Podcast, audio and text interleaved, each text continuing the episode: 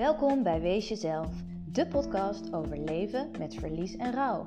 Over het rouwen van rouw, maar ook over hoe rouw je dichter bij jezelf kan brengen. Niet om het mooier te maken dan het is, nee, maar om met je te delen hoe het ook kan zijn. Door middel van persoonlijke verhalen en tips hoop ik met deze podcast herkenning en steun te bieden aan diegenen die net als ik hun ouder of ouders verloren zijn en de mensen om hen heen. Mijn naam is Siska Rensen en mijn boodschap aan jou is: wees jezelf.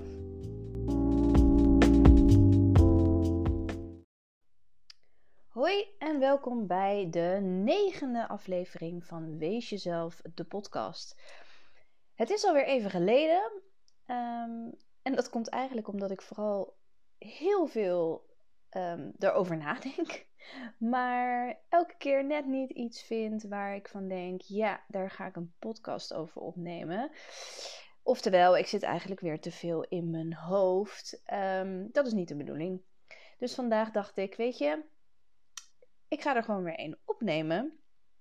Want uiteindelijk helpt het om het gewoon te doen. Ehm, en er speelde ook iets, of ik was net iets aan het schrijven, waardoor ik dacht: hé, hey, dat heb ik eigenlijk nog nooit echt uitgelegd.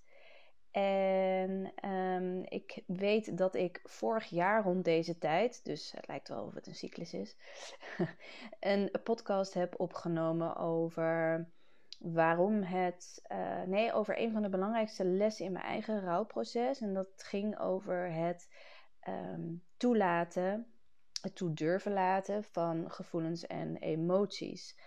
Um, maar ik heb eigenlijk nooit uitgelegd, volgens mij, waarom ik dat zo belangrijk vind of als zo belangrijk heb ervaren. En ik dacht, daar kan ik vandaag best eens even een podcast over opnemen. Um, wat het namelijk is, ik heb het heel vaak, uh, tenminste, ik weet niet of wij elkaar volgen op uh, uh, Instagram. zo niet, check dan even mijn account op wees rouwcoaching. Uh, of op LinkedIn of Facebook. Um, maar als je mij volgt, dan um, zie je geregeld posts voorbij komen over ruimte geven aan je rouw, de gevoelens er laten zijn, emoties toe te laten. Um, en daarbij uh, zie je ook veel over het vinden van een nieuwe balans, uh, rust. zijn allemaal termen die veel voorbij komen. En het um, doorleven en doorleven. Um, en dat laatste is misschien goed om even bij, um, bij te beginnen. Want in rouw heb je twee verschillende kanten die aandacht vragen. Je hebt de verliesgerichte kant en de herstelgerichte kant. Dat is een rouwmodel gemaakt door uh, Stroebe en Schut. En dat geeft eigenlijk weer dat een gezond, tussen aanhalingstekens, want wat is goed en wat is fout, hè? Um, maar voor jou een fijn en effectief rouwproces, um, dat je daar een schommelbeweging maakt van verliesgericht naar herstelgericht en weer terug naar verliesgericht en weer naar herstelgericht.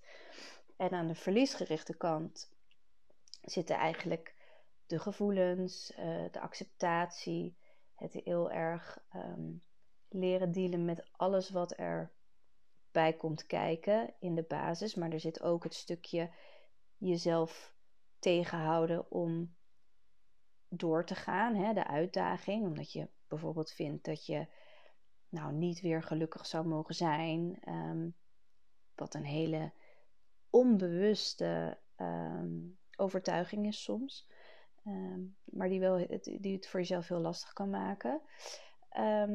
En aan de andere kant heb je de herstelgerichte kant, die gericht is op het doorgaan, op het je weg leren vinden in de nieuwe wereld, met jezelf als nieuwe persoon, want een overlijden verandert je.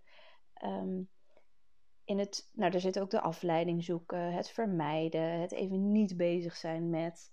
Um, en ook het stukje om leren gaan met um, nieuwe rollen. En nieuwe relaties wellicht. Die zit overigens ook per verliesgerichte kant. Want daar heb je natuurlijk ook um, relaties die zo veranderen door het overlijden ehm, dat, ze, dat je daar misschien afscheid van moet nemen. Maar er zijn ook nieuwe relaties die ontstaan. Nou, dat is een beetje, dat zijn de twee kanten, waar, waar je dus een soort van schommelbeweging tussen maakt. Of zoals ook wel eens wordt uitgelegd, een roeiboot met twee roeispanen. Je kan de hele tijd met één roeispaan blijven roeien, maar dan blijf je op een gegeven moment alleen maar rondjes draaien. Om echt vooruit te komen, heb je allebei de kanten nodig. En dat bedoel ik dus ook met allebei de kanten verdienen aandacht. Nou, ik gebruik hierbij vooral de term, termen um, doorleven en doorleven. Daar ben ik niet de enige in. Ehm, maar dat zijn ook heel goed passende termen. Ehm, en allebei verdienen dus aandacht. Nou kan het zo zijn dat jij, net als ik, misschien wat gerichter bent op het doorleven. Ehm, veel mensen hebben dat. Veel mensen, eigenlijk merendeel van de mensen die ik begeleid, heeft dat.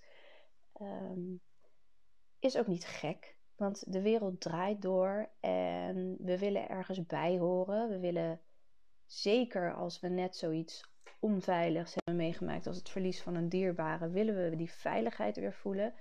Dus we willen niet anders zijn dan anderen en we willen vooral mee kunnen draaien. Ehm, nou goed, in andere podcasts is daar al meer over naar voren, of uh, heb ik daar al meer over verteld. En er zitten ook heel veel overtuigingen onder, uh, angsten onder, um, patronen onder. Maar um, over het algemeen merk ik dat de voorkeur is dat mensen proberen door te gaan. Proberen het liefst proberen te vermijden, proberen weg te duwen. En zoals je net al zag in het model, is dat op zich een heel gezond iets. Um, maar het gaat er even om wanneer het niet meer zo gezond tussen aanhalingstekens is, of wanneer het je niet, misschien niet zozeer meer helpt. En dat is dan ook de reden waarom het goed is om te leren om wat meer van het gevoel toe te laten. Omdat daar vaak de uitdaging zit. En ik leg dat in mijn begeleiding vaak uit als um, een vat met water. En je hebt allerlei gevoelens. Ik bedoel, die rouw, die is er. Het verlies is er. Dat gaat niet weg. Het gemis gaat niet weg. Het is er. Dus je kan nog zo goed je best doen om het niet te voelen en om door te gaan en je schouders eronder te zetten. Maar dat betekent niet dat het er niet meer is. Het is er gewoon. En als je het ziet als een vat met water, dan wordt dat vat dus langzaam gevuld met gevoelens en emoties die niet de ruimte krijgen. Um, de ene keer vult het zich wat sneller, bijvoorbeeld omdat er bepaalde gebeurtenissen zijn of triggers zijn die emoties oproepen. Um, maar zolang je die dan op dat moment niet de ruimte geeft, zorgen die er dus voor dat dat vat steeds sneller gevuld raakt. Nou, je kan je misschien wel voorstellen dat dat vat wat dus steeds sneller gevuld raakt, ook steeds zwaarder wordt. Je moet het zien als iets wat je met je meedraagt. Het wordt steeds zwaarder, het kost veel energie. Um, het wordt ook wel eens omschreven als een bal hè, die je onder water drukt. Dat is goed om even aan te geven qua energie. Stel je drukt een bal onder water, nou, dan kost dat heel veel kracht. Zo kun je dat ook zien bij dit vat. Het wordt steeds zwaarder. En um, de energie die daar naartoe gaat, die heb je minder in het dagelijks leven. In het genieten van het dagelijks leven. Want al je energie gaat op naar dat vat wat zo zwaar is. Wat je maar als onzichtbaar iets, ding met je meedraagt. Op een gegeven moment wordt het zelfs zo vol dat het je niet alleen uitput, maar maar je kan het al raden, neem ik aan, dat het overstroomt. of uit zijn voegen barst. En gewoon omdat die ontlading ook nodig is. Dus los van dat er een hele waterval aan ehm, gevoelens en emoties dan vrijkomt, uh, ben je ook nog eens uitgeput van al die tijd dat je zo'n zware last met je mee hebt gedragen. Dat is een beetje hoe ik het ervaren heb ehm, met hoe ik om ben gegaan met het verlies van mijn vader op zesjarige leeftijd. Ik bedoel, ik neem mezelf daar niks in kwalijk, want ik was hartstikke jong en ik kon niet dealen met die dingen. Met die, met die dingen. Met gevoelens, emoties. Ik was nog niet ver, ver genoeg ontwikkeld en daarbij leerde ik eigenlijk dat het er niet mocht zijn. Ehm, niet uh, zozeer van mijn moeder, maar voornamelijk nou, voor mijn, van mijn moeder als voorbeeld, denk ik, maar voornamelijk door de omgeving en gesprekken die ik opving over het verwerken, et cetera. Ehm, dus ik heb dat eigenlijk jarenlang gedaan. Jarenlang is elke keer mijn vat gevuld. Uh, en daar was ik me echt niet altijd zo bewust van hoor. Ik bedoel, ik heb gewoon mijn leven uh, geleid. Um, ook echt wel een leuk leven. Maar uh, ja, het vulde zich wel. En elke keer um, was er wel een bepaalde periode dat dat vat dus overstroomde of uit zijn voegen barstte. En dat het niet zo goed met mij ging. Dat ik um, neerslachtig was. Um, ze noemden het toen depressief. Achteraf gezien was het uitgestelde rouw. Maar goed, um, wat ik wil zeggen is niet dat ik je angsten wil inboezemen of iets dergelijks. Maar ik ben er dus zelf achter gekomen dat als je op die manier omgaat met die gevoelens en emoties, dat het je niet heel veel brengt op den deur. Sterker nog, het kan je heel veel kosten. En ik heb geleerd van mijn eigen rouwbegeleiding dat de rouw er mag zijn. Dat het niet weggaat, zoals ik al zei. Dat het blijft. En dat ik daar een manier in had te vinden om daar voor mezelf mee om te gaan. En dan hoor je natuurlijk altijd dat veel mensen het hebben over een duik in een diepe, donkere, bodemloze put. Wat niet heel aantrekkelijk klinkt. um, en dus ook niet gek dat mensen daar angstig voor zijn. Want wat gebeurt er dan als je daarin duikt? En, en wat, ja, hoe raak je dan depressief? Um, daar zit toch ook altijd nog een soort van overtuiging op. Um, dat wil je niet. Um, weet je, hoe, hoe, hoe moet dat dan? Komt alles dan stil te liggen? Uh, dat wil je ook niet, want je zocht juist weer die veiligheid. Goed, het klinkt niet aantrekkelijk. Maar wat ik heb geleerd door te accepteren dat het bij dat het verlies, het gemis zou blijven en dat de rouw dus eigenlijk bij mij hoort. Het klinkt een beetje dramatisch, maar het is een onderdeel van mijn leven. Um, en het mag dus ook de aandacht krijgen. Heb ik daarin, ben ik daarin op zoek gegaan naar wat, fijn, wat een fijne balans is voor mij en wat werkt voor mij.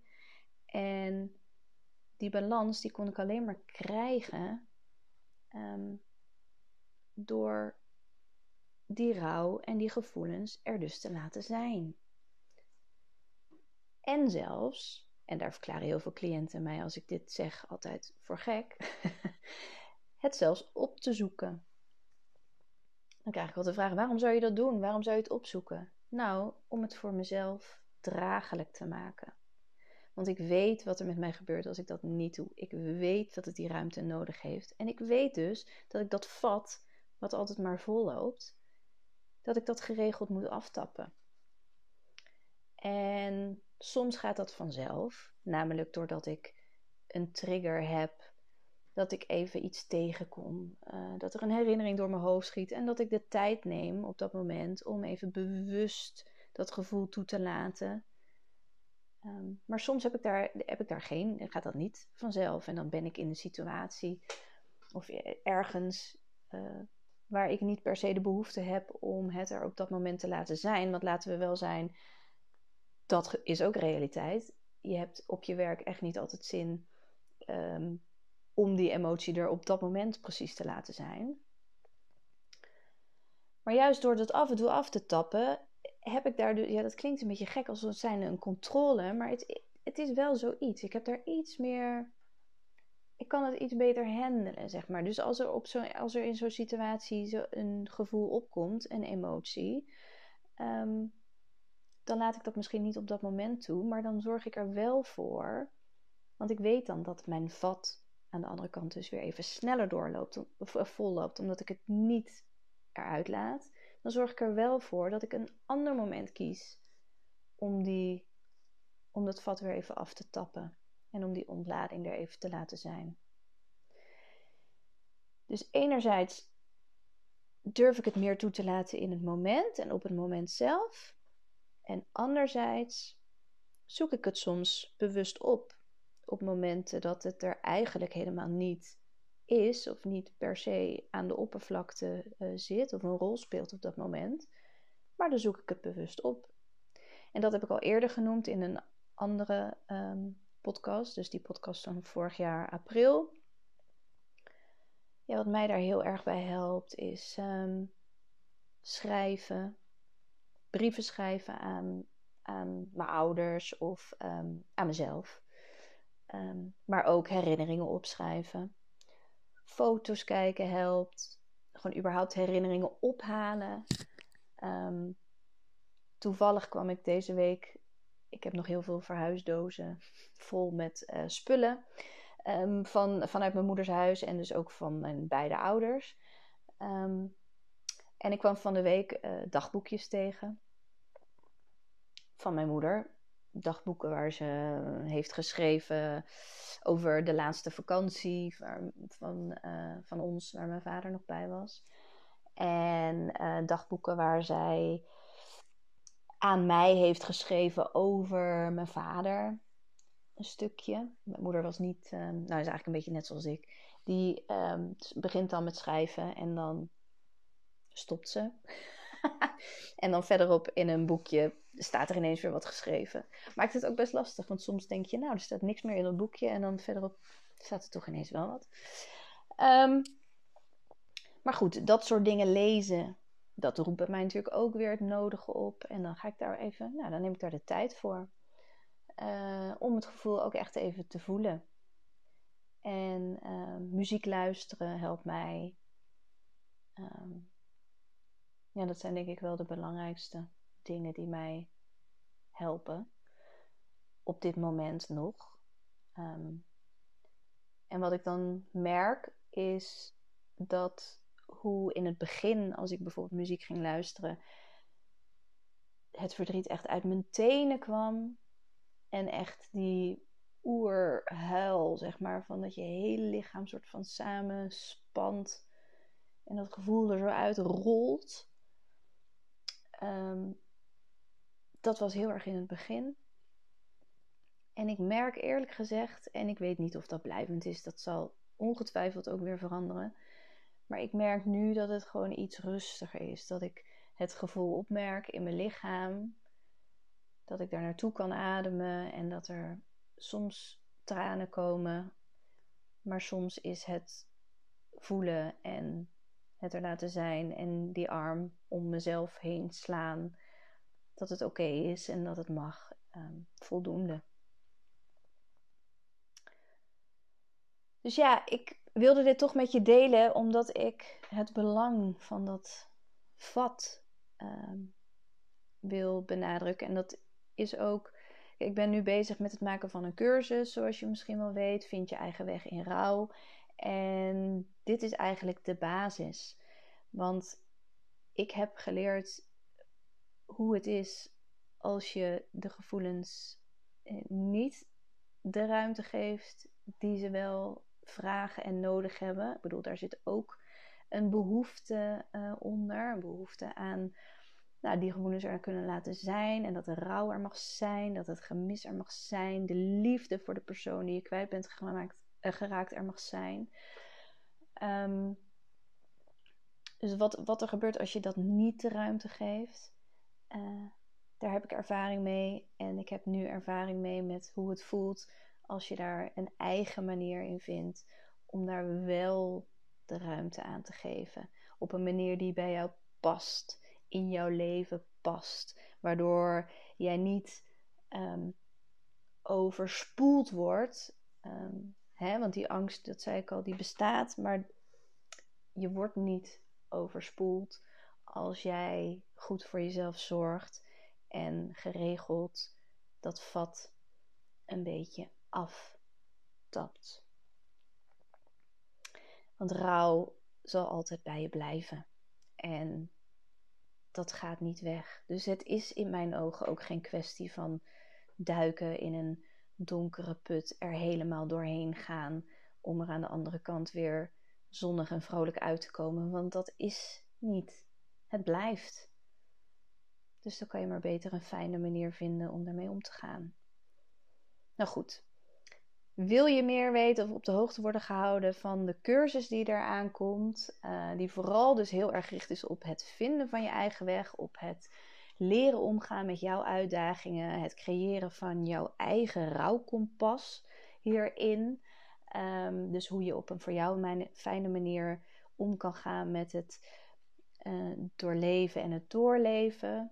Um, en uh, heel goed naar je gevoel en je behoeften kan luisteren.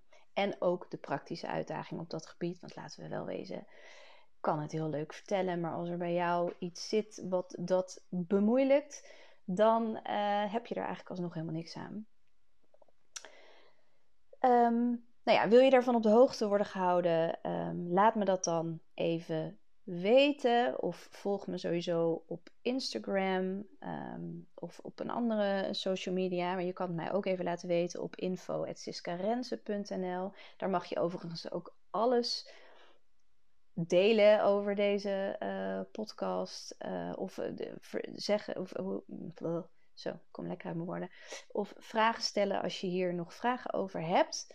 Um, ja, doe dat vooral. Laat ook als je wil even weten wat je van deze podcast vond. Hij is een beetje rommelig, maar ja, dat hoort ook wel bij mij. Ik wil het altijd in één opname opnemen. En dat probeer ik ook zo te houden. Dus geen geknip en gedoe. Gewoon een stotterende uh, Siska af en toe. Die misschien ook soms de draad van het verhaal een beetje kwijt is. En heel veel uh zegt. Maar hopelijk vind je het niet vervelend om naar te luisteren. Laat het me vooral even weten. Um, ja, en als je zou willen, um, op Spotify kun je volgens mij aangeven wat je vindt van de podcast. Als je daar een waardering zou willen geven, dan waardeer ik dat ook heel erg. Nou, dat was hem dan eigenlijk wel weer voor deze keer. Um, ja, hopelijk. Ik ga mijn best doen om er zo snel mogelijk weer eentje op te nemen. Want nu ik zo weer aan het praten ben, denk ik, nou, waarom heb ik dit zo'n tijd niet gedaan? dus wie weet, voor nu wens ik je een hele fijne dag en hopelijk tot snel weer.